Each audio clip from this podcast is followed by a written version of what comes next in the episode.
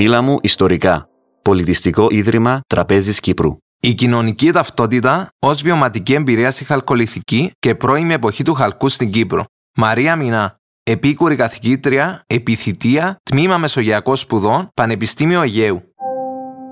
Το θέμα της κοινωνικής ταυτότητας και οργάνωσης έχει απασχολήσει τους αρχαιολόγους στις τελευταίες κυρίως δεκαετίες.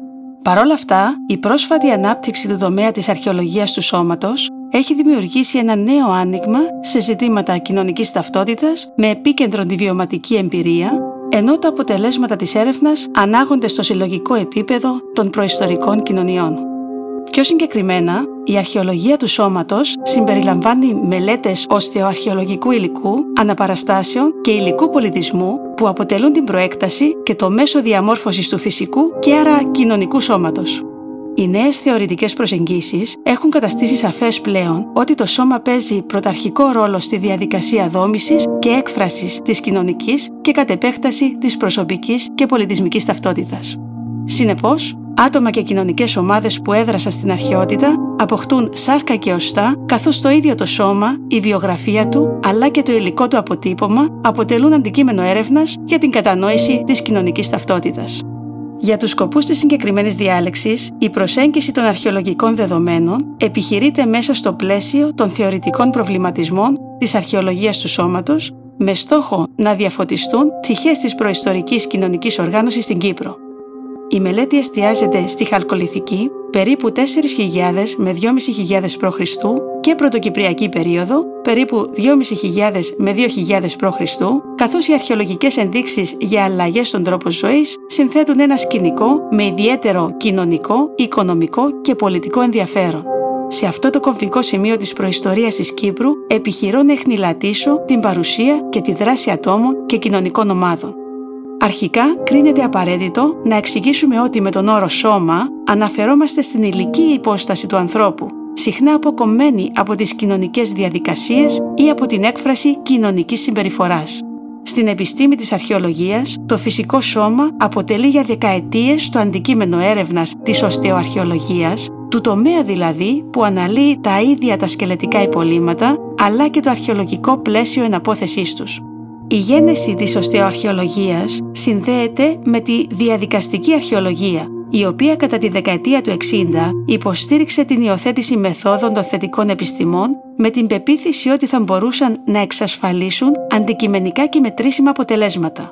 Δεν είναι επομένως τυχαίο το ότι η μελέτη του φυσικού σώματος υπήρξε για χρόνια περιορισμένη στα στενά πλαίσια ειδικών, αν και οφείλουμε να αναγνωρίσουμε τη συμβολή της διαδικαστικής αρχαιολογίας, η αιτιοκρατία που χαρακτηρίζει τις θετικιστικές προσεγγίσεις κρίνεται πλέον περιοριστική και στενή για την κατανόηση της πολυμορφίας που διέπει την ανθρώπινη συμπεριφορά και τις κοινωνικές διαδικασίες.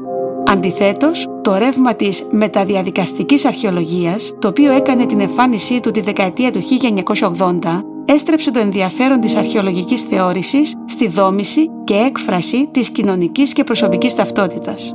Μέσα στο πλαίσιο αυτών των εξελίξεων, η αρχαιολογία του σώματος έρχεται να μας προτείνει νέους τρόπους, αλλά και να αναδείξει τη σημασία συμβατικών μεθόδων για την κατανόηση του πλουραλισμού της κοινωνικής ταυτότητας και συμπεριφοράς στην αρχαιότητα. Η αντίληψη ότι η κοινωνική ταυτότητα δομείται με βιωματικό τρόπο εδράζεται στη βασική αρχή ότι το φυσικό σώμα παίζει σημαντικό ρόλο στη διαμόρφωση των εμπειριών των ατόμων. Παράμετροι όπως είναι η ηλικία και η αναπαραγωγή ορίζουν τις φυσικές δυνατότητες του σώματος και συχνά λειτουργούν ως κριτήρια κατάταξης ατόμων σε κοινωνικές ομάδες. Παρ' όλα αυτά, δεν υπάρχει αιτιοκρατική σχέση ανάμεσα στη βιολογία, δηλαδή το φυσικό σώμα, και την κοινωνική συμπεριφορά, γιατί το ιστορικό και πολιτισμικό πλαίσιο ορίζει κάθε φορά τον τρόπο με τον οποίο τα άτομα εξωτερικεύουν και βιώνουν την κοινωνική τους ταυτότητα μέσα από το σώμα τους. Πιο απλά, δεν μπορούμε να θεωρούμε ότι οι άνδρες και οι γυναίκες συμπεριφέρονταν διαχρονικά και διαπολιτισμικά με τον ίδιο τρόπο. Οι αρχαιολόγοι αποδέχονται πλέον ότι το σώμα βρίσκεται σε αμφίδρομη σχέση με τον πολιτισμό. Το σώμα είναι υπεύθυνο για την παραγωγή του υλικού πολιτισμού, αλλά παράλληλα διαμορφώνεται κυριολεκτικά και μεταφορικά από τα ίδια τα αντικείμενα. Σύμφωνα με την οστεοαρχαιολόγο Σοφέρ, το σώμα, ως αποδέκτης πολιτισμικών και κοινωνικών ηθών, επηρεάζεται από παράγοντες που αφορούν την παραποίηση της φυσικής του υπόστασης, όπως είναι για παράδειγμα η τροποποίηση του σχήματος του κρανίου, την εξωτερική εμφάνιση, τις συνήθειες σύντησης, της εργασίας και του τρόπου ζωής. Από τη στιγμή που αποδεχόμαστε ότι τα πολιτισμικά ήθη διαπλάθουν το φυσικό σώμα, καταρρύπτεται πλέον ο αυστηρός διαχωρισμός ανάμεσα σε φυσικό, βιολογικό και πολιτισμικό κοινωνικό σώμα.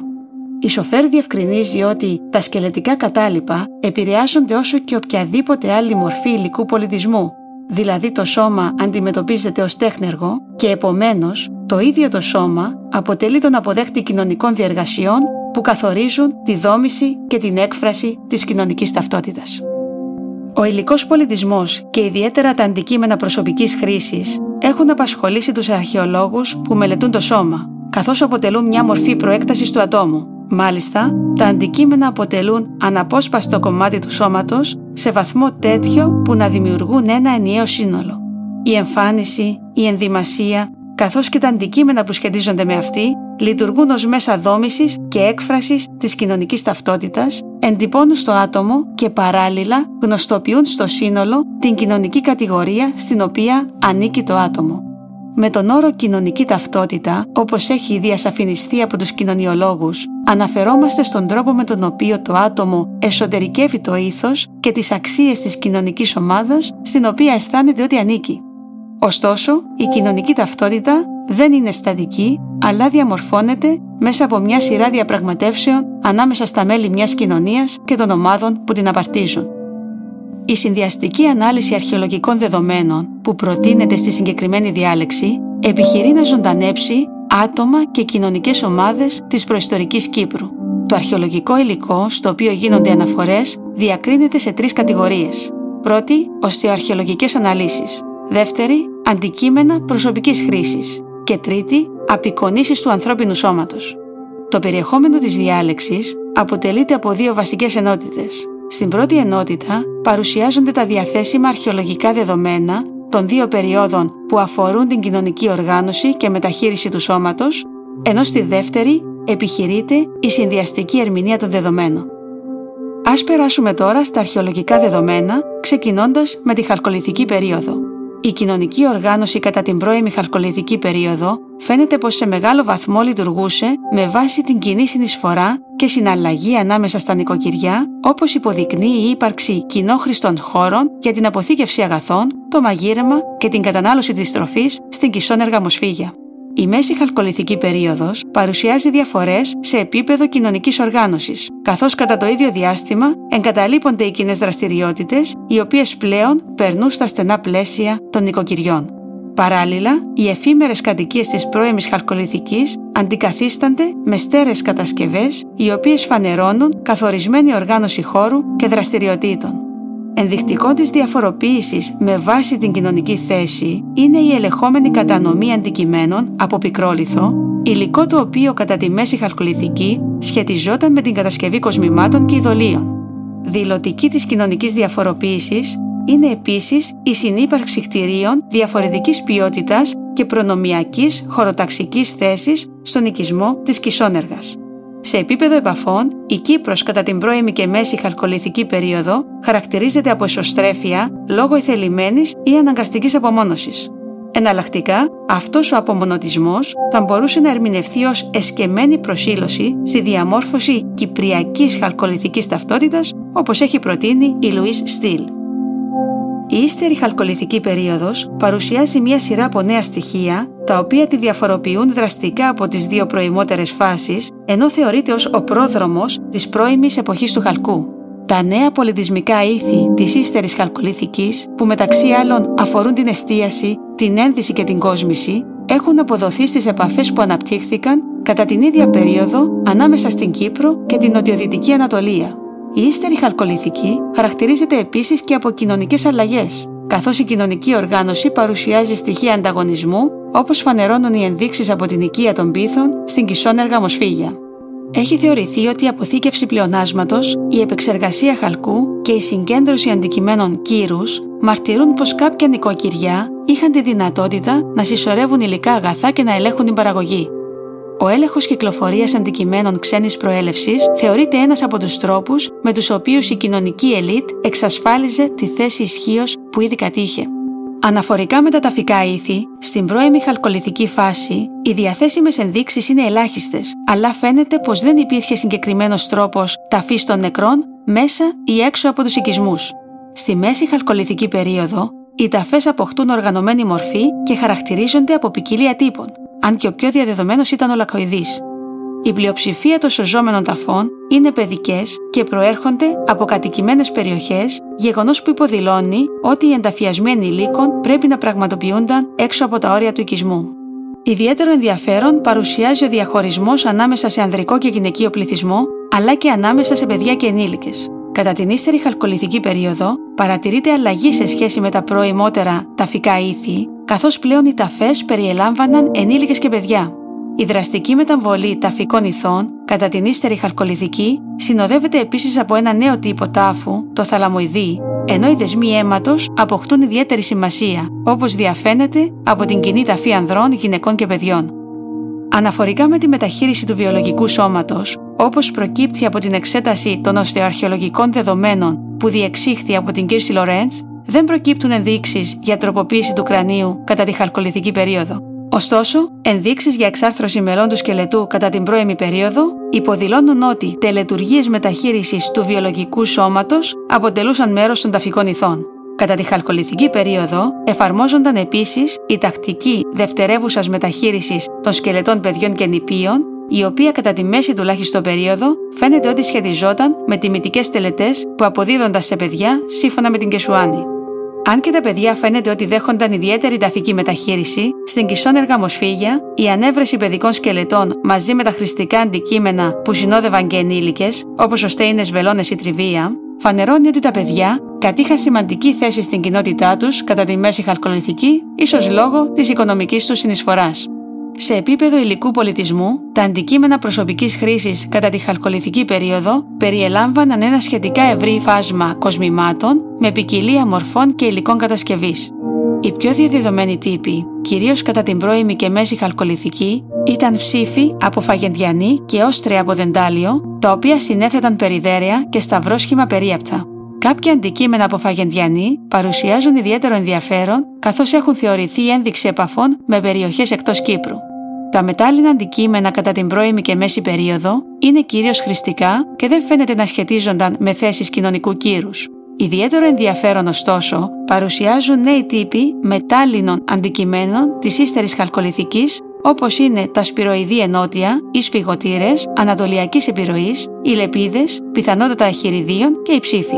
Οι αρχαιολογικές ενδείξεις φανερώνουν επίσης ότι ορισμένοι τύποι προσωπικών αντικειμένων συνδέονται με συγκεκριμένες κοινωνικές ομάδες. Για παράδειγμα, όστρια από δεντάλιο και σταυρόσχημα περίαπτα έχουν βρεθεί κυρίως σε συσχετισμό με σκελετούς γυναικών και παιδιών, ενώ σκελετοί ανδρών σχετίζονται με περίαπτα, μετάλλινες περώνες και σπυροειδή κοσμήματα. Τέλος, ο εντοπισμός χρωστικών ουσιών, συγκεκριμένα ερυθρής όχρας, θα μπορούσε να σχετίζεται με την κόσμηση του σώματος, η οποία πιθανότατα αποτελούσε μέσο δόμησης της κοινωνικής ταυτότητας. Αναφορικά με το αναπαριστόμενο σώμα, η ιδεολοπλαστική γνωρίζει ιδιαίτερη άνθηση κατά το μεγαλύτερο μέρος της χαλκολιθική περίοδου, ενώ αξιοσημείωτη είναι η διακοπή παραγωγής ειδωλίων κατά την ύστερη φάση. Η απεικόνηση της ανθρώπινης μορφής παρουσιάζεται σε διάφορα μέσα και είδη, σε γενικές γραμμές, μπορεί κανείς να διακρίνει δύο βασικούς τύπους. Πρώτον, τη σχηματική απόδοση του ανθρώπινου σώματος σε πικρολιθικά ειδόλια και δεύτερον, τη φυσιοκρατική μορφή των πύληνων ειδολίων. Από πλευράς θεματολογίας, τα σταυρόσχημα πικρολιθικά ειδόλια αναπαριστούν κυρίως γυναικείες μορφές στη στάση τοκετού, όπως έχει προταθεί από την Diane Μπόλκερ. Οι πύληνες μορφές επίσης απεικονίζουν τη στάση τοκετού, ενώ παράλληλα παρουσιάζουν ποικιλία στην απόδοση λεπτομεριών που σχετίζονται με την ένδυση, τα κοσμήματα, τη διακόσμηση του σώματος και την κόμμωση. Αν και η απεικόνηση θεμάτων που σχετίζονται με τον τοκετό και το γυναικείο σώμα είναι αρκετά διαδεδομένη, ωστόσο δεν θα πρέπει να αγνοήσουμε την παράλληλη ύπαρξη άφυλων και αμφίφυλων ειδωλίων. Το δε ανδρικό σώμα απεικονιζόταν με τη μορφή ειδωλίων και πύληνων φαλών. Α στρέψουμε τώρα την προσοχή μας στην πρωτοκυπριακή περίοδο, ξεκινώντας με τον πολιτισμό της Φυγιάς, ο οποίος χρονικά τοποθετείται περίπου στην περίοδο 2500 με 2350 π.Χ. η φάση της φυγιάς θεωρείται ιδιαίτερα σημαντική για την κατανόηση της μετάβασης από τη χαλκολιθική περίοδο στην πρώιμη εποχή του χαλκού στην Κύπρο. Ο πολιτισμός της φυγιάς σηματοδοτεί μια νέα εποχή στην προϊστορία της Κύπρου, καθώς εισήγαγε νεοτερισμούς και στοιχεία που έχουν θεωρηθεί παρισφρητικά στο κυπριακό πολιτισμικό τοπίο. Αλλαγές παρατηρούνται στην οικονομία, στην οικιστική οργάνωση, στην αρχιτεκτονική, στην τεχνολογία, στον υλικό πολιτισμό και τα ταφικά ήθη. Το φαινόμενο της φυγιάς έχει ερμηνευθεί από διάφορους μελετητές είτε ως αποτέλεσμα πληθυσμιακής μετακίνησης από την Ανατολία, είτε ως απόρρια πολιτισμικής αλληλεπίδρασης ή ως συνέπεια των εσωτερικών εξελίξεων στην Κύπρο. Αν και οι απόψεις των αρχαιολόγων διήστανται, είναι πιθανόν ο πολιτισμός της φυγιάς να ερμηνευτεί ως αποτέλεσμα εισαγωγής καινοτόμων ιδεών, οι οποίες μεταφέρθηκαν μαζί με τον πολιτισμό που κατέφθασε από την Ανατολία, αλλά στη συνέχεια αναπτύχθηκαν παράλληλα με τις διαδικασίες που εκτιλήσονταν στην Κύπρο εκείνη την περίοδο, όπως προτείνει η Ελένη Μαντζουράνη. Σε οικονομικό επίπεδο, η περίοδος της πρώιμης εποχής του χαλκού διαφοροποιείται αισθητά από τη χαλκολιθική περίοδο, καθώς συνοδεύτηκε με την εισαγωγή νέων μεθόδων καλλιέργειας και παραγωγής, κατασκευής κεραμικής και οικιακών εγκαταστάσεων. Αλλαγές παρατηρούνται επίσης σε επίπεδο κοινωνικής οργάνωσης με σημάδια κοινωνικής διαφοροποίησης, όπως φανερώνει η συγκέντρωση μετάλληλων κτερισμάτων σε περιορισμένο αριθμό τάφων. Η άνηση κατανομή μετάλλινων αντικειμένων σε ταφές είναι πιθανό να λειτουργούσε ως μοχλός διαπραγμάτευσης της ανερχόμενης κοινωνικής ελίτ, ενώ παράλληλα επιτύχανε την επίδειξη κύρους σύμφωνα με τον Μπέρνατ Ναπ. Ωστόσο, οι απόψεις των μελετητών δίστανται στο κατά πόσο οι κοινωνικές και οικονομικές αλλαγές κατά την πρώιμη εποχή του Χαλκού θα πρέπει να ερμηνευθούν ως ενδείξεις ιεραρχικής κοινωνίας ή ως δείγμα ισονομίας με περιστασιακές συγκεντρώσεις πλούτου. Κέριο ρόλο στις κοινωνικές εξελίξεις φαίνεται επίσης ότι έπαιξε η εκμετάλλευση των χαλκούχων κοιτασμάτων, η επεξεργασία του μετάλλου, για την οποία απαιτείται εξειδίκευση εργασίας και διοικητική οργάνωση, καθώς και ο έλεγχος πρόσβασης στα κοιτάσματα χαλκού. Σε επίπεδο πληθυσμιακής σύνθεσης έχει προταθεί από τους Webb και Frankel μεταξύ άλλων ότι κατά την πρώιμη φάση συνυπήρξαν δύο εθνοτικές ομάδες στην Κύπρο οι οποίες εκπροσωπούνταν από τους αυτόχθονες και από τους επίκους που κατέφθασαν από την Ανατολία. Με το πέρασμα του χρόνου, η Κεσουάνη θεωρεί ότι αυξανόταν σταδιακά η επαφή ανάμεσα στις δύο ομάδες έως ότου η διάκριση είχε γίνει πλέον ασαφής. Αν και μερίδα μελετητών εξηγεί τις κοινωνικές αλλαγές ως εσωτερικό φαινόμενο που πυροδοτήθηκε από εξωτερικούς κοινωνικο-οικονομικούς παράγοντες, η πρωτοκυπριακή περίοδος παρουσιάζει ένα ιδιαίτερο χαρακτήρα που πιθανόν να συνδέεται με τη συνύπαρξη διαφορετικών πολιτισμικών ηθών των κατοίκων της Κύπρου. Ωστόσο, κατά το μεγαλύτερο μέρος της πρώιμης εποχής του Χαλκού, η Κύπρος διατηρεί μόνο σποραδικές επαφές με γειτονικές περιοχές, ενώ διανύει γενικότερα μια περίοδο απομονωτισμού. Όσο αφορά τα ταφικά ήθη, η πρώιμη εποχή του χαλκού διαφοροποιείται αισθητά από τη χαλκολιθική περίοδο, καθώς νέες πρακτικές κάνουν την εμφάνισή του στην Κύπρο. Η σημαντικότερη αλλαγή υπήρξε ο απόλυτος διαχωρισμός ανάμεσα στον οικιστικό και ταφικό χώρο, ενώ κατά τη μέση και ύστερη χαλκολιθική περίοδο οι δύο τομείς ταυτίζονταν. Αναφορικά με το είδος της ταφής, ο πολιτισμός της φυγιάς παρουσιάζει ποικιλία και περιλαμβάνει κυκλικούς λάκους, θολωτούς τάφους και ταφές επίθους. Θεωρείται μάλιστα από την Πρισίλα και Σουάνι ότι είναι πιθανόν οι νέοι τύποι ταφών να εμφανίστηκαν στην Κύπρο ως αποτέλεσμα των επαφών ανάμεσα στους αυτόχθονες και τους επίκους, αλλά και ως συνέπεια της πολιτισμικής επιρροής των γύρω περιοχών. Ο λαξευτός θαλαμοειδής τάφο, ο οποίος πρωτοεμφανίστηκε κατά την ύστερη χαλκολιθική περίοδο, καθιερώθηκε ως ο πλέον διαδεδομένος τύπος πολλαπλής ταφής, παρόλο που ομαδικές ταφές χρονολογούνται ήδη από τη χαλκολιθική περίοδο. Σύμφωνα με την Diane Μπόλκερ, τα ταφικά ήθη της πρώιμης εποχής του χαλκού φανερώνουν κοινωνικές αλλαγές και αυτό γιατί οι ομαδικές ταφές έχουν ερμηνευθεί ως οικογενειακές, γεγονός που υποδηλώνει ότι η οικιστική μονάδα αντικαταστάθηκε από τους δεσμούς συγγένειας. Αναλύσεις οστεοαρχαιολογικών δεδομένων που διεξήγαγαν οι Harper, Fox και Lawrence παρουσιάζουν ενδείξεις για τροποποίηση του κρανίου κατά την πρώιμη εποχή του χαλκού, η μερική υιοθέτηση αυτής της πολιτισμικής πρακτικής πιθανόν να φανερώνει την ύπαρξη διακριτής κοινωνικής ή πολιτισμικής ομάδας. Ενδείξεις για δευτερογενή μεταχείριση των οστών στους τάφους και κυρίως η αφαίρεση του κρανίου φανερώνει επίσης αυξημένη πολυπλοκότητα στο χειρισμό του σώματος αλλά και στην επιτέλεση ταφικών ηθών. Σε επίπεδο πολιτισμού, ο πολιτισμός της φυγιάς εισάγει νέες μορφές, μεταξύ άλλων αντικείμενα προσωπικής χρήσης, όπως χάλκινα και χρυσά κοσμήματα και δαχτυλιοειδή περίαπτα από πικρόλιθο ή όστρεο. Τα νέα αντικείμενα της πρωτοκυπριακής περίοδου που σχετίζονται με το σώμα είναι μετάλλινα, όπως σπυροειδή ενότια ή σφικοτήρε, δαχτυλίδια, περώνες με κονική κεφαλή, περιβραχιόνια και όπλα, συνεχίζεται όμως και η χρήση άλλων ειδών της χαλκολιθική, όπως είναι τα δακτυλιοειδή περίεπτα από πικρόλιθο ή όστρεο.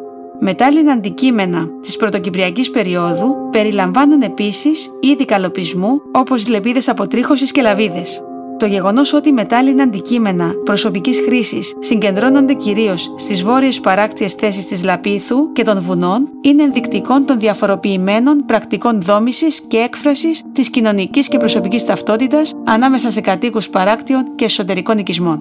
Η διάδοση μετάλλινων αντικειμένων κατά την πρώιμη εποχή του χαλκού, όπως όπλων, αντικειμένων προσωπικής χρήσης και καλοπισμού, παρουσιάζει ιδιαίτερο ενδιαφέρον, καθώς η χρήση τους μετά τη χαλκολιθική περίοδο συνδέεται με την επίδειξη κύρους και την έκφραση κοινωνικής ταυτότητας θα πρέπει να σταθούμε ιδιαίτερα στην εμφάνιση μετάλλινων όπλων, όπως είναι τα διάφορα είδη ξυφών, τα εγχειρίδια ή οι εχμέ δόρατος, τα οποία θα μπορούσαν να ερμηνευθούν ως ενδείξεις για την ανάδυση μιας νέας κοινωνικής ταυτότητας αυτής του πολεμιστή. Άλλες ταφές περιείχαν μεγάλο αριθμό σφονδιγιών, γεγονός που ίσως καταδεικνύει τη σύνδεση με κάποια κοινωνική ομάδα που ασχολείται με την υφαντική τέχνη ή με ομάδα ανθρώπων για τους οποίους ο υφαντικός εξοπλισμός ήταν σημαντικός. Συμπερασματικά, η ποικιλία των αντικειμένων προσωπικής χρήσης σε συνδυασμό με την περιπλοκότητα των ταφικών ηθών υπονοούν σαφή διάκριση των μελών της κοινωνίας και της ταυτότητάς τους μέσα από τη διαχείριση περίβλεπτων μετάλλινων προϊόντων σύμφωνα με τον Μπέρναρτ Ναπ.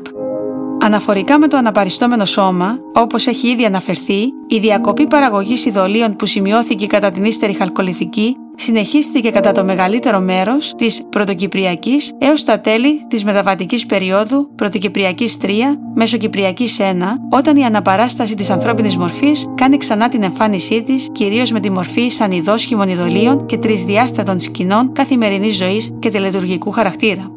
Το είδος της ανθρωπόμορφης απεικόνησης κατά την πρωτοκυπριακή περίοδο διαφοροποιείται ριζικά σε σχέση με τη χαλκολιθικής στους τομείς της τεχνοτροπίας, τυπολογίας και θεματικής, πιθανόν ως αποτέλεσμα ανατολιακής επιρροής.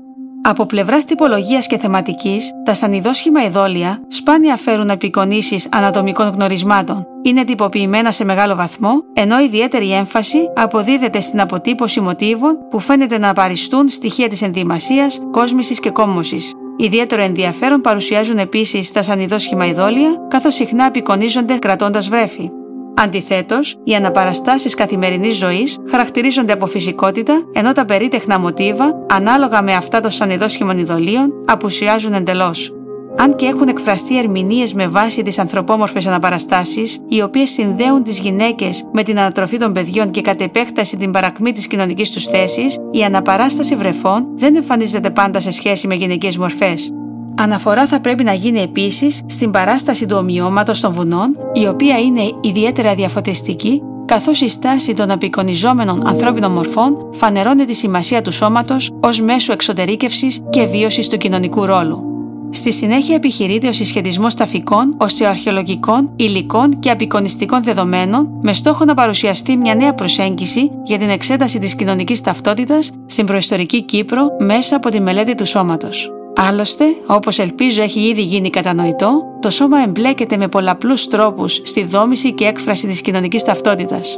Ω γνώμονας κοινωνικής κατηγοριοποίησης, ως αντικείμενο διάπλασης, αλλά και ως μέσο προβολής και ενσάρκωσης κοινωνικών ρόλων.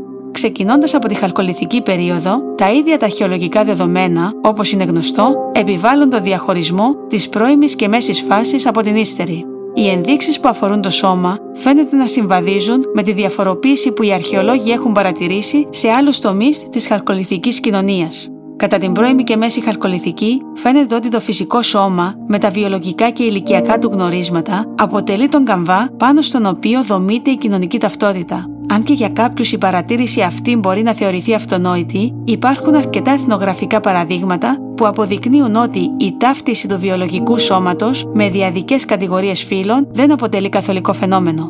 Ωστόσο, ο ταφικός διαχωρισμός στην πρώιμη και μέση χαρκολιθική περίοδο ανάμεσα σε άνδρες και γυναίκες φανερώνει ότι η διαφοροποίηση αναπαραγωγικών ρόλων αποτελούσε παράλληλα τη βάση κοινωνικής διαφοροποίησης. Επίσης, ο ταφικός διαχωρισμός ανάμεσα σε παιδιά και ενήλικες, ο οποίος βασίζεται στην ανάγνωση φυσικών ιδιωτήτων που σχετίζονται με τα φυσικά ηλικιακά στάδια, αλλά και με την αναπαραγωγική ικανότητα, επιβεβαιώνει τη σημασία του βιολογικού σώματος για τη δόμηση κοινωνικής ταυτότητας. Ωστόσο, οφείλουμε να επισημάνουμε σε αυτό το σημείο ότι η έβρεση εργαλείων μαζί με παιδικούς και προεφηβικούς σκελετούς πιθανότατα υποδηλώνει ότι η συμμετοχή στη χειρονακτική εργασία αποτελούσε υποχρέωση ακόμα και των παιδιών. Άλλωστε, ιδέες και βιώματα που σχετίζονται με την παιδική ηλικία είναι σύγχρονες έννοιες που δεν θα πρέπει να θεωρούμε ότι ίσχυαν και στις προϊστορικές κοινωνίες. Η ίδια η έμφαση στο φυσικό σώμα και στις αναπαραγωγικές του ιδιότητες διακρίνεται επίσης και στις ανθρωπόμορφες αναπαραστάσεις. Τα σταυρόσχημα ειδόλια που απεικονίζονται στη στάση του εκετού, καθώς και οι πύληνες μορφές που φέρουν ιδιαίτερα εμφανή ανατομικά γνωρίσματα και επίσης απεικονίζονται στην ίδια στάση, υποδηλώνουν τη σημασία που απέδιδε η χαλκολιθική κοινωνία στη φυσική υπόσταση του σώματος ως γνώμονα κοινωνικής κατηγοριοποίησης.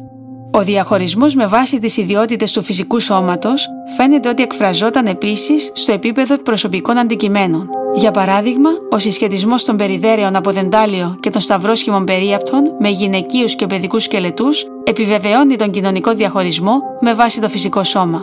Φαίνεται επομένως ότι ο υλικός πολιτισμός λειτουργούσε ως επιτακτικός παράγοντας στη δόμηση της κοινωνικής ταυτότητας, η οποία στηριζόταν στο φυσικό σώμα και τις ιδιότητές του. Η δημιουργία προσωπικών αντικειμένων που σχετίζονταν με το σώμα, όπως περιδέρια και άλλα κοσμήματα, σκοπό είχαν να ενισχύσουν βιωματικά αλλά και να κοινοποιήσουν αισθητικά την προβαλόμενη κοινωνική ταυτότητα. Ο πολιτισμικός μανδύας με τον οποίο περιβαλλόταν το φυσικό σώμα διακρίνεται επίσης στα πύληνα ειδόλια της μέσης χαρκολιθικής περίοδου με μοτίβα διακόσμησης που απεικόνιζαν χαρακτηριστικά όπως η κόμωση, κοσμήματα και ενδυμασία. Συνεπώς, διαφαίνεται ότι το φυσικό σώμα ταυτιζόταν με το κοινωνικό σώμα, καθώς αποτελούσε το μέσο δόμησης, κοινωνικοποίησης και έκφρασης της κοινωνικής ταυτότητας κατά την πρώιμη και μέση χαρκολιθική περίοδο. Η ύστερη χαρκολιθική περίοδος σηματοδοτεί μια περίοδο γενικών πολιτισμικών και κοινωνικών αλλαγών που διαφαίνονται επίσης στον τρόπο με τον οποίο η κοινωνία δομούσε και αναγνώριζε την κοινωνική ταυτότητα. Ενδεχομένως οι αλλαγές αυτές να οφείλονται στις επαφές με τη νοτιοδυτική Ανατολία, οι οποίες με τη σειρά τους επηρέασαν τα κοινωνικά ήθη. Το φυσικό σώμα φαίνεται να κατέχει δευτερεύοντα ρόλο στη δόμηση της κοινωνικής και προσωπικής ταυτότητας, ενώ η συλλογική κοινωνική ταυτότητα προβάλλεται ως η νέα παράμετρος κοινωνικής οργάνωσης. Σύμφωνα με τα νέα ταφικά ήθη, εγκαταλείπεται ο διαχωρισμός ταφής ανάμεσα σε ενήλικες και παιδιά, αλλά και ανάμεσα σε άνδρες και γυναίκες. Η ύπαρξη ομαδικών ταφών θα μπορούσε να ερμηνευθεί ως ενδεικτική της σημασίας της συμμετοχής ατόμων σε ευρύτερες κοινωνικές ομάδες για την αναγνώριση της κοινωνικής τους ταυτότητας. Φαίνεται επομένως ότι ο διαχωρισμός ατόμων με βάση το φυσικό σώμα, το οποίο λειτουργούσε ως μέσο κατηγοριοποίησης κυρίως σε ενδοκινοτικό επίπεδο, υποβαθμίστηκε σε σχέση με τη συλλογική κοινωνική ομάδα.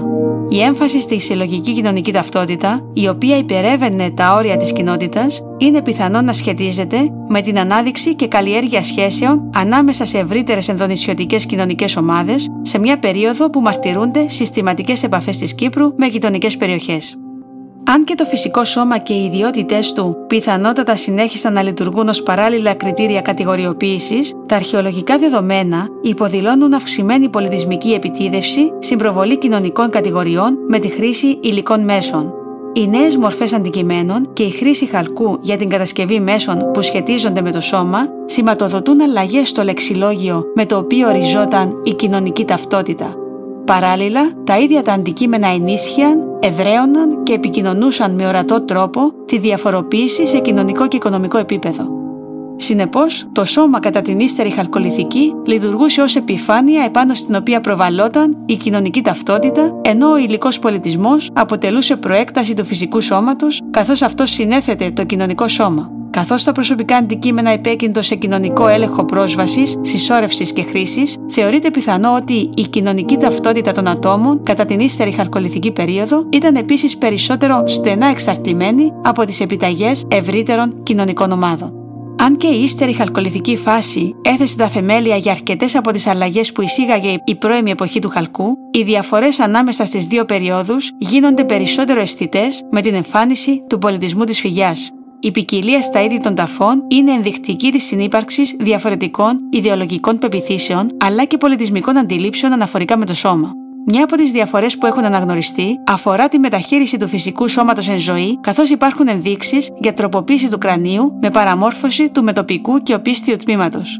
Το γεγονός ότι αυτού του είδους η τροποποίηση δεν παρατηρείται σε όλα τα κρανία, φανερώνει ότι επρόκειτο για μια πρακτική που δεν εφαρμοζόταν σε όλον τον πληθυσμό της πρωτοκυπριακής Κύπρου πιθανότατα αυτή η διαφοροποίηση να φανερώνει συνύπαρξη διαφορετικών εθνοτικών ή πολιτισμικών ομάδων στο νησί κατά την πρώιμη εποχή του Χαλκού, εκδοχή που έχει ήδη προταθεί από μελετητές όπως ο Πέρτενμπουργκ, η Βεπ και ο Φράγκελ. Αν προσπαθήσουμε να φανταστούμε την εντύπωση που θα δημιουργούσε η θέα ενός ατόμου με τροποποιημένο κρανίο, αντιλαμβανόμαστε ότι μπορούσε κανείς εύκολα να το κατατάξει ή να το διαχωρίσει από άλλες κοινωνικές ομάδες. Είτε πρόκειτο για σκεμμένε τροποποιήσεις, είτε για τροποποίηση που οφειλόταν σε ιδιαίτερη μεταχείριση των νηπίων κατά την ανάπτυξή τους, όπως προτείνεται από τη Λόρεντ, η ιδιαιτερότητα της σωματικής εμφάνισης θα ήταν μόνιμη και ορατή, πράγμα που υποδηλώνει ότι δύσκολα θα μπορούσε κανείς να διαπραγματευτεί την κοινωνική του ταυτότητα. Αντίθετα, χαρακτηριστικά της εξωτερικής εμφάνισης που μπορεί κανείς να ενδυθεί ή να αφαιρέσει, όπως για παράδειγμα ρούχα ή κοσμήματα, επιτρέπουν στο άτομο μεγαλύτερη ελευθερία διαπραγμάτευσης της κοινωνικής του ταυτότητας και του κοινωνικού του ρόλου. Ο υλικός πολιτισμός που σχετίζεται με το σώμα παρουσιάζει επίσης αλλαγές. Η ποικιλία των αντικειμένων αυξάνεται, γεγονός που μας επιτρέπει να υπονοήσουμε ότι αυξήθηκε η επιτίδευση με την οποία το σώμα οριζόταν πολιτισμικά. Τα νέα κοσμήματα, τα αντικείμενα καλοπισμού και τα όπλα φανερώνουν ότι στην πρώιμη εποχή του χαλκού άλλαξε ο τρόπος διαμόρφωσης της κοινωνικής και πολιτισμικής ταυτότητας με τη χρήση καινοτόμων αντικειμένων. Η διεύρυνση του φάσματος αντικειμένων που σχετίζονταν με το σώμα, καθώς και τα στάδια που μεσολαβούσαν ανάμεσα στην επεξεργασία μετάλλων και στη χρήση του τελικού προϊόντος στο σώμα, φανερώνουν πολυπλοκότητα και αυξημένο κοινωνικό και οικονομικό έλεγχο στη δόμηση της κοινωνικής ταυτότητας. Το γεγονός επίσης ότι η εναπόθεση σε ταφές φανερώνει άνηση κατανομή κτερισμάτων δηλώνει ότι αντικείμενα που σχετίζονταν με το σώμα πρόβαλαν την κοινωνική ταυτότητα παράλληλα με το κύρος.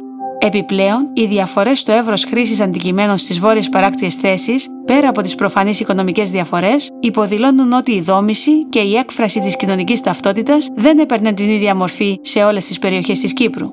Είναι πιθανόν οι κατατόπους διαφοροποίησης να οφείλονται στο πολιτισμικό υπόβαθρο, σε εξωτερικές επαφές, μετακίνηση ή απομόνωση πληθυσμού. Τέλος, η εμφάνιση μετάλλινων όπλων σηματοδοτεί την παρουσία μιας διακριτής κοινωνικής ταυτότητας αυτής των πολεμιστών, η οποία φαίνεται ότι είχε και συμβολική υπόσταση, καθώς δεν φέρουν όλα τα όπλα σημάδια χρήσης. Η απουσία ανθρωπόμορφων αναπαραστάσεων έως τα τέλη της πρώιμης εποχής του Χαλκού είναι αξιοσημείωτη.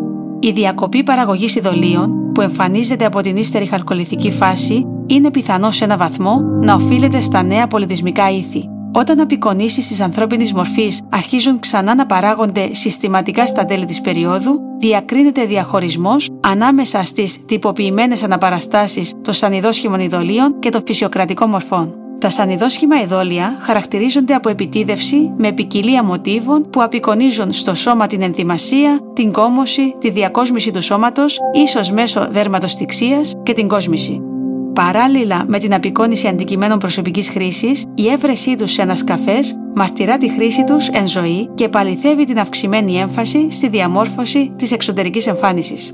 Η σπάνια αναπαράσταση ανατομικών χαρακτηριστικών, σε συνδυασμό με την τυποποίηση των αναπαριστόμενων μοτίβων, υποδηλώνει επίσης ότι η αναπαραγωγή και οι φυσικές διαδικασίες του βιολογικού σώματος κατέχουν δευτερεύουσα θέση συγκριτικά με τις προημότερες φάσεις της χαρκολιθικής περίοδου. Οι αναπαραστάσεις βρεφών σε σχέση με ενήλικες μορφές είναι ίσως περισσότερο δηλωτικές της σημασίας που απέδιδε η πρωτοκυπριακή κοινωνία στη συνέχιση της γενεαλογικής γραμμής και δευτερευόντως της βιολογικής υπόστασης του σώματος.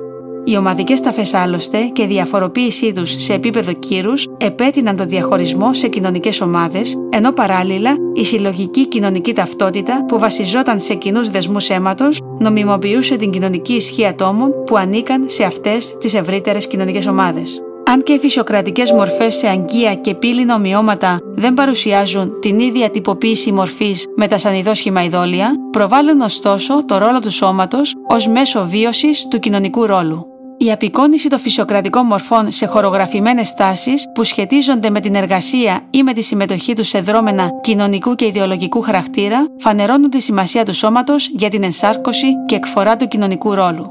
Παράλληλα, χειρονακτικές και αγροτικές ασχολίες, πέρα από την προφανή τους πρακτική υπόσταση, πιθανότατα λειτουργούσαν ως μέσα κοινωνικοποίησης τα οποία έπλαθαν και εκπαίδευαν το σώμα σε ρόλους που τα άτομα καλούνταν να ενσαρκώσουν. Επομένως, αν και οι φυσιοκρατικές μορφές διαφέρουν φαινομενικά από την αυστηρότητα των σανιδόσχημων ειδωλίων, ο καλά υπολογισμένος σχεδιασμός τους επιβεβαιώνει εν τούτη τη λειτουργία του σώματος ως εργαλείου για τη βίωση της επιβεβλημένης κοινωνικής ταυτότητας μέσα από τη σωματική εργασία ή την ανάληψη ρόλων.